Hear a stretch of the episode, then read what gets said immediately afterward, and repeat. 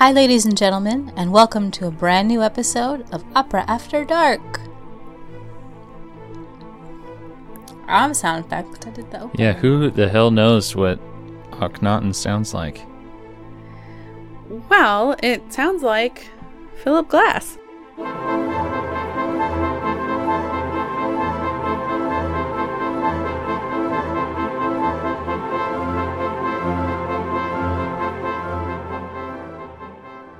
Hey, you know what? If you want to know more about Philip Glass and minimalism, you really should listen to the, our last episode if you haven't heard it yet. So check that out and then hit us back. Yeah, listen to that one first. Then this episode, we're going to dive into his third opera in what is called the Portrait Trilogy, and it is called Akhenaten. And this opera, I find it deeply fascinating because of the subject matter. And the more I started researching it and digging into it, the more fascinating I found the whole creative genesis of the opera to be. So there's lots to talk about. Uh, so we're going to dive in and hear a lot of the opera and talk about how this opera came into being. Um, are there any questions before we I do do that? have a question. Yeah, I hate to derail things so quickly, but uh, is it important that we know anything about the second opera of the trilogy? No. it's not like necessary for understanding this. Satyagraha is a beautiful opera. Um, I think the most important thing to know about it is that a major point of influence that is explored in the opera is um, the influence of Gandhi and the right. Mm-hmm. Yeah. Sorry, I just had a moment where you looked at me like, "Am I wrong?" No, no, no, no. I was listening. I was, listening. I was nodding my head. How along. dare you? Satyagraha uh-huh. is about Gandhi. It is about Gandhi. I've only seen the one production of it, and it's about Gandhi and puppets. Yeah, right. There are a lot of puppets in the current Met production of it, but I think it's important to understand or to know that the trilogy kind of f- formed around the idea that each of the three operas kind of explores the life and personage of a very important historical figure that somehow changed the world in their life or changed like the course of history. So the first opera being about Einstein and what he contributed to the world, the second opera being focused around Gandhi, and then this third opera being focused around uh, an ancient Egyptian pharaoh who actually lived, uh, whose name was Akhenaten, or originally Amenhotep IV. A pretty minor pharaoh in the history of Egypt. Sort Oh, of minor, dang. although he's Throwing pretty. down. I said it. He's minor in terms of like the time length that he reigned, but he's actually considered fairly disruptive in the historical timeline because of how radical he was. Oh yeah, heads up. Akhenaten follows that oh so special pattern of um, characters dying if the opera's named after them. Oh yeah. Yeah, he didn't Cool, live. sweet. He didn't. He wasn't a pharaoh for that long. Not a surprise. No, not not not that long. But I do think But yeah, he did attempt to do a fuck ton. he did in in that short amount of time. Yeah, he did. We should talk about the historical figure because it's hugely important in how the opera was constructed. Mm-hmm. So uh, the actual pharaoh Akhenaten, whose name is Akhenaten Amenhotep IV, he actually was born Amenhotep IV, kind of named after his father, who was Amenhotep III. Right. And shortly after he became pharaoh, he changed his name to Akhenaten. And the reason he did this was because shortly after he became pharaoh, I think within or around the fifth year that he was reigning over Egypt, he decided that he was going to change the entire religious practice of the nation. And Yep, on a whim, Dang. supposedly, like Henry VIII. Well, I It is- know. I was going it to is- say, who does that sound like? well, right, kind of. It is debated whether it was out of deep conviction or whether it was kind of like a a way of like establishing his authority even more deeply. But generally speaking, yes, who could say? But he is credited with introducing the idea of a monotheistic religion. and when did he? Ah. When did he live? He lived circa, we think he was born somewhere around 1380 BC and died somewhere around 1335 BC. Okay. It's amazing when you think of the whole history of Egypt, and it's actually thousands of years. So something Yes. like 1300 BC is actually kind of like later on in the Egyptian empire timeline, right? Uh, yeah, because you're counting down towards zero, right? Yeah, yeah. Towards I well, I guess Yeah. it's like they. Yeah. the end. Ga- the end game. I mean, I learned it as like before Christ and after death, but I think it's before the Common Era is Right. the life of Christ is kind of like the crux point in history, right? Yeah. Um, Any hoodle. yes. So, so actually, this ties in with Akhenaten's Speaking idea. monotheistic right monotheistic religions because even though basically in like this 12 year period or so that he reigned it's like between 12 and 15 years that he had control of the throne he completely defunded all the tiny temples for all these different gods and he established a totally new city before this time, the heart of the Egyptian empire was in Thebes, and there was this huge um, temple complex where there were just hundreds of temples to all these different gods. And the way that religion was carried out was that the the very important people like the royalty and the very aristocratic level people could go to this temple complex in Karnak in Thebes which they could worship in these very super secret very um, elite ceremonies inside the temples but then your average person in egypt like your average stonemason would have a bunch of little idols that they would kind of have their own little altars set up to and there were different smaller temples around that they could go worship.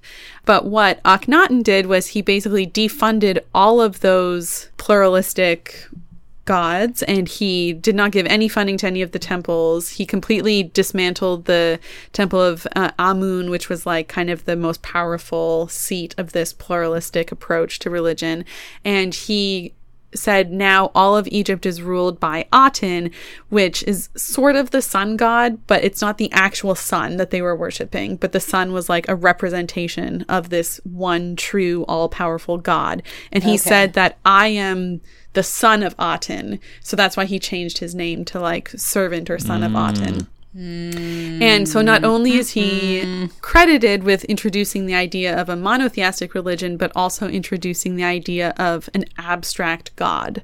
So a God that did not literally embody itself in stone or wood or in some kind of natural element. Interesting. Yeah, and so the other kind of things that he was known for historically is that Akhenaten's wife was the extremely famous Nefertiti. Dang. Yes, um, Nefertiti was was and is known as one of the most beautiful women to ever live in ancient times. There is this really famous bust of her that survived almost completely intact that Oh, right. shows you her a depiction of her. She was his chief wife or like head wife, first wife. Um, and he actually had several wives, as was common at this time. And so here's the kind of like gross, salacious part of this episode. Ooh. Um, Oh no. so there was a bunch of speculation. Akhenaten and all of his wives and children were, we now know, were more or less all of them were buried in the Valley of the Kings in Egypt. But for a long time, people didn't know which mummy essentially was which person. And it wasn't really until DNA testing where they could sort of reconstruct the lineage of all of these pharaohs of the Amarna dynasty or of this time period. And so They did DNA testing on all the mummies? yeah, yeah, and like pretty recently, I went down a deep oh. rabbit hole yesterday about this. So, the most famous pharaoh in this whole scenario of this family is actually King Tut. So, hey. Oh, yeah. yeah, King Tut is the son of Akhenaten and um, another woman who is not Nefertiti. Uh, some people used to speculate that Nefertiti was King Tut's mother, but DNA testing revealed that she is not. Um, how- Was this young lady one of his wives? this young lady, King Tut's mother, was one of Akhenaten's wives Okay. and also one of Akhenaten's full sisters. Oh. yeah, but this was No. this was apparently very common in this time period that they there was a lot of incest and um, not only did That's he, like full on incest. oh it gets worse. We How's also it worse than having? we also think that Ak- Akhenaten ended up marrying one of his own daughters. Okay, Meritaten. Um, King So Tut. instead of a tree, it's just like It's so stick. messed up. I tried. As you, you the listeners can't see this. straight. I tried, but it's like a mess to make a chart of this. right. And was that because they all felt like they were ordained by God, the blood of kings, and so they have to keep the bloodline pure. I think there was a sense of they were all of royal blood, and so to keep the bloodline pure, you married like within the family. Um, but as you can imagine, there were a lot of diseases and deformities and biological issues that resulted from this. And so, Well, King Tut died when he was like a child, right? yes, and he was apparently severely, uh, his legs were very deformed. And so we think that he almost never walked on his own and he sat a lot of the time and had, apparently, King Tut had like over 100 elaborate walking sticks that he would use. Hey. Um, Dang. And he's coming to a science center near you. Right. Um, King Tut also ended up marrying a half sister, um, the daughter of Akhenaten and Nefertiti. A little bit better. Right. And we think that Nefertiti was actually possibly Akhenaten's half sibling, although that's still being attempting to be proven. Yeah. So the whole thing is really crazy. So people are doing these DNA tests and they're like, what? What? what? Yeah? Exactly. Everybody And- that they test are like, wait, did I get the wrong sample? No, they are all related. And the other part of why these this like incest incestual family tree um, has at least DNA testing has illuminated some other questions is because in all of the depictions of Akhenaten and his family, Akhenaten himself looks fairly not deformed, but just not like a, an extremely masculine portrayal. He apparently had like wide hips and a bit of a pot belly and um, a very a tiny waist and kind of heavy set across the breast area. And so there was for a long time some speculation about was Akhenaten actually a woman, but then he did have six daughters with Nefertiti, and so we know that he wasn't a woman per se, but there's a lot of speculation about different biological conditions he might have had that led to a slightly deformed body. And then also, Akhenaten, Nefertiti, and a lot of their children are depicted as having like this strangely elongated head. And so there's a lot of debate about whether or not they did like head binding to create a shape of head. Oh. Yeah, in order to set them apart from like the average person. Right. Whether or not they were aliens. Yes, Send that is a big part of the alien theory is consistently being Wait, wait, wait, depicted.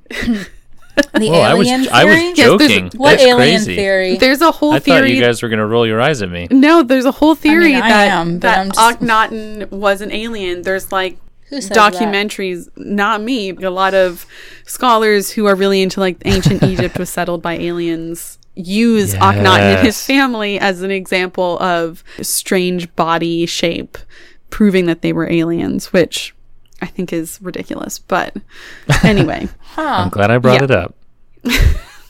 You are not wrong, Kyle. Um, so yeah, so when Philip Glass was constructing this opera, he was inspired by this novel historical theory that Akhenaten had a kind of a parallel life to Oedipus because there was also a lot of belief at one point that Akhenaten married his own mother Sure. but which is totally not out of the realm of possibility. But I Why think not? we don't have any concrete proof that that happened. But anyway, Philip Glass read this novel that really delved into this theory, and he was kind of inspired by just the power of the storytelling, even if the premise was not quite historically sound. Um, and so he was inspired to write this opera that delved into the life of Akhenaten. And initially, he was actually planning it as a double opera, where he was actually writing like two operas to happen simultaneously, with the story of Akhenaten being set backstage, like further from the audience and kind of higher up, and then the story of Oedipus playing out lower and Oh, closer to the audience. Oh my god. But then he Sounds quickly so I know, but then he abandoned that because he felt like the story of Akhenaten was much more interesting Mm-hmm. and was developing a lot more and the story of Oedipus was becoming less and less interesting to him and was distracting from the power of this Akhenaten story. So then he kind of stripped away the the Oedipal part and went straight to uh, just Hey, telling the story of Akhenaten. Good call, Phil, Phil. two two operas happening happening at the same time is just generally distracting. That's I don't think there's any way around that. Right. Mm-hmm. mm-hmm, mm-hmm right. Mm-hmm. I'm gonna be um, really embarrassed the next time I see Philip Glass that I'm I'm just referring to him so f- gonna- so flippantly. Oh, I'm sure he doesn't mind. so so he was very inspired to write this and he actually went to Egypt and actually everybody on the creative team went to Egypt at different points in time to do kind of primary research and he was really inspired by a walk through one of the museums. I think it was the museum in Cairo where we don't really have enough archaeological evidence to reconstruct the entire story and the entire timeline of Akhenaten. We don't know exactly every moment of his life, but we have these pockets of information that come to us from different artifacts. And so he decided to frame the whole opera on existing material or things we know about Akhenaten. And so he drew from primary sources for the actual text and he again organized it in a sort of episodic structure, but because we know more than you might think we do about Akhenaten, he could actually construct a story of you first meet him at the funeral of Akhenaten's father, Amenhotep III. You see Akhenaten uh, coronated or crowned pharaoh in the opera. That's Act 1, Scene 2. Then you see Akhenaten kind of establish this new religion and bring forth this like worship of Aten. There's a scene where there's this love duet between Akhenaten and Nefertiti, and that's based on a lot of sources that show Nefertiti kind of elevated to basically equal to Akhenaten and kind of showing there's a, a few carvings of them as a family where she's like sitting across from Akhenaten and they have their children on their lap.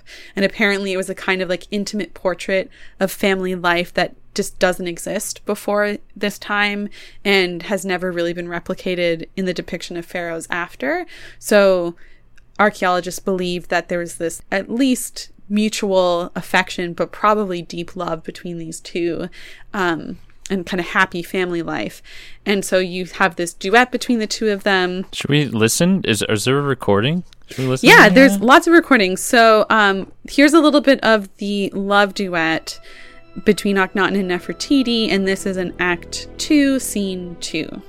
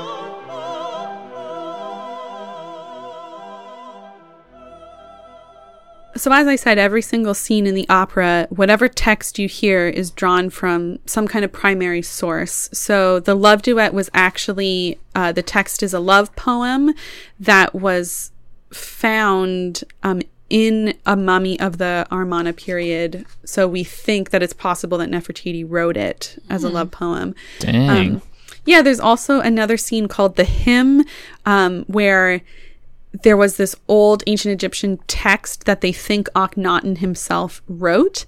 Um, but when they translated it into kind of modern English, they also found collaborators on the opera, they found that it very closely parallels um, Psalm 104 from the Bible. So there's kind of an interesting Judeo Christian link there that possibly that psalm was inspired by this ancient Egyptian text.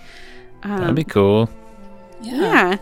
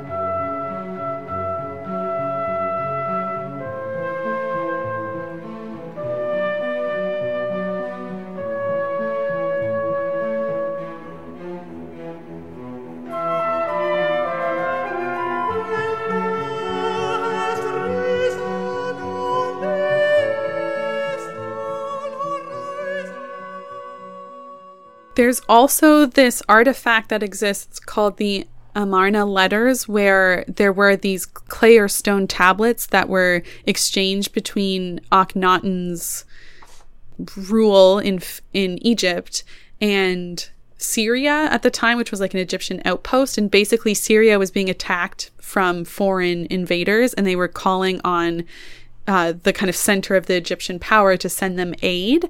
And apparently, these pleas for help went unanswered. uh, but that led to kind of all, it's kind of connected, we think, to Akhenaten's rule being attacked and basically him being overthrown.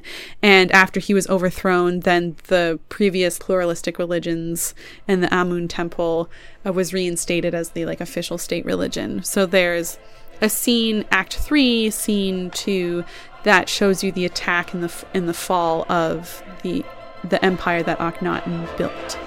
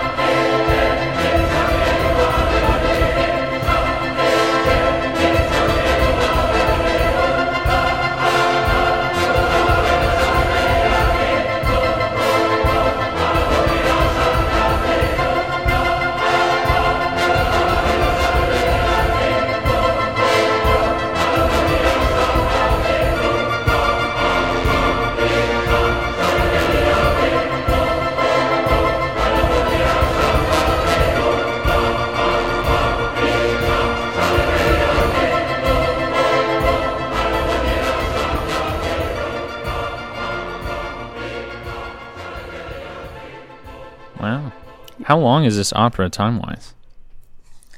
It is about three and a half hours. Okay, That's pretty long. Is that including intermissions? probably. Yeah, but don't three know. acts. That's that's substantial. All right, I got two more fun facts. Yeah. Oh yes. to share. yes. This one I think Kyle's going to especially appreciate.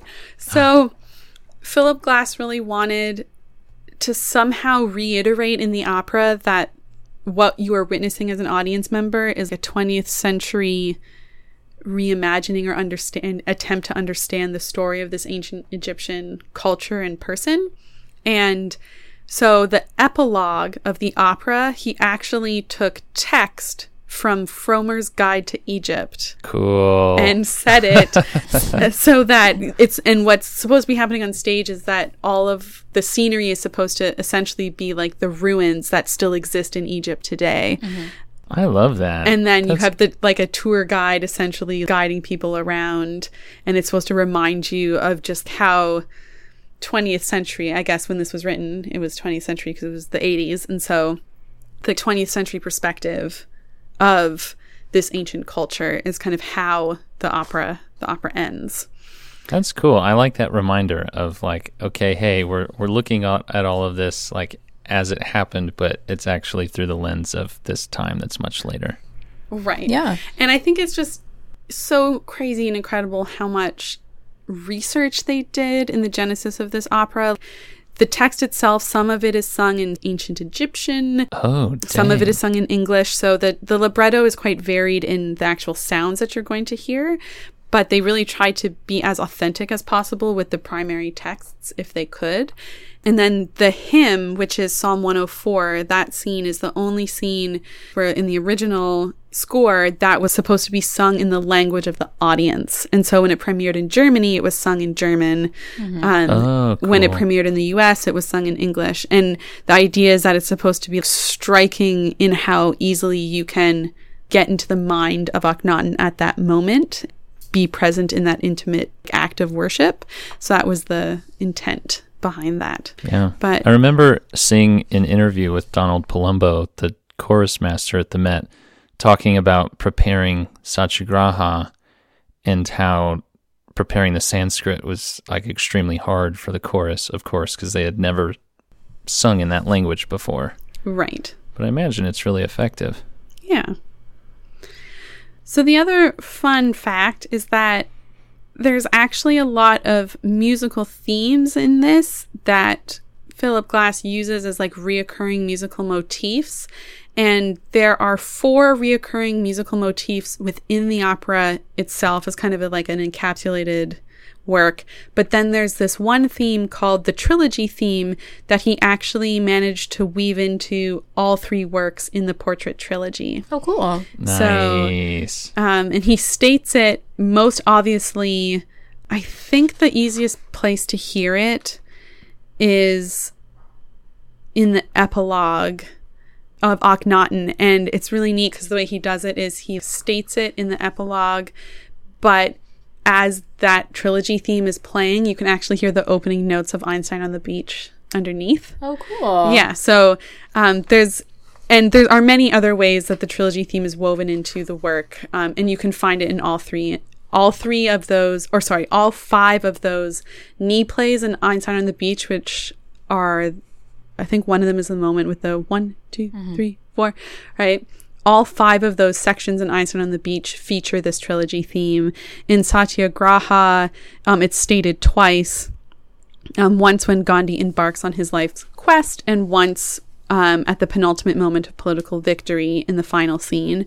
And then it's stated in at least three different places in Akhenaten, with the epilogue being the most obvious. So here's a little bit of that so you can hear the trilogy theme um, in the epilogue. And you can kind of hear if you know Einstein on the beach, listen for if you can hear Einstein subtly referenced underneath.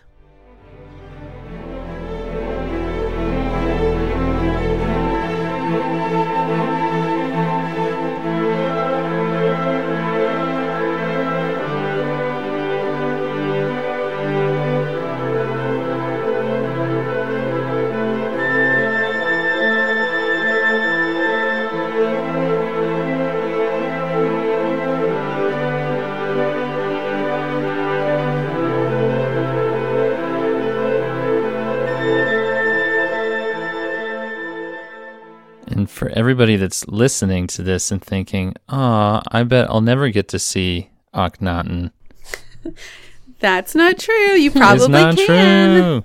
If you're listening to this within the first week of its release, there's still time. There's still Hopefully, there's a theater near you that shows Met live in HD, and you can see this wonderful Philip Glass opera. Yeah. we recommend that you check it out because honestly, other than the opportunity of seeing it in a movie theater or if you live in New York, grabbing yourself a ticket, I do not know when you will see this again. I know. and the production look, looks like it's going to be pretty cool. Mm-hmm. Anthony Roth Costanzo is singing Akhenaten. He is a countertenor. The choice of a countertenor was deliberate on Philip Glass's part because he wanted to immediately set apart Akhenaten, the character, as being separate and different from everything else around him. Alien. like strange alien creature. I'm not saying countertenors are alien, but he felt that the countertenor voice was an easy way to make a mark of difference or otherness for the audience in Akhenaten and the character. And there's going to be jugglers in the production. There's this huge juggling troupe that's So been hired. juggling. So I know. I saw some of the videos on the Mets, uh, probably their Instagram. I saw videos of the jugglers practicing. It looked really cool. yeah. Yeah, Yeah, gotta go so- check that out. So yeah, check it out if you get check the it chance. out and if you really want to dig in more to this before you see it if you can get your hands on a book called music of philip glass written by philip glass. Nice. there's a whole chapter on akhenaten and it was a really fascinating read so i highly recommend it. It was published in 1987 which was kind of in the middle of the whole process of bringing the trilogy to Stuttgart. So you kind of get his perspective right in the middle of creating all of this, which is pretty neat. That's awesome. Well, thanks again, Naomi. You're Yes, welcome. thank you, Naomi. You totally nailed that. You you did. have Akhenaten like in your brain. I've been deep in it the last few weeks, so it's all very fresh. But Excellent. anyhow, check it out and Let us know what you think. Let us know what you think. You can find us on social media on Instagram, Facebook, Twitter. You can find out more information about us on operaafterdark.com, where you can also buy merch. And Yeah. yeah, let us know what you think about this opera or about Philip Glass in general. And uh, check it out live in HD if you have the opportunity. Yeah. Thank you so much for listening. I'm Kyle. I'm Naomi. And I'm Elspeth. Bye. Bye. Bye, Phil. Bye, Phil. Bye, Phil.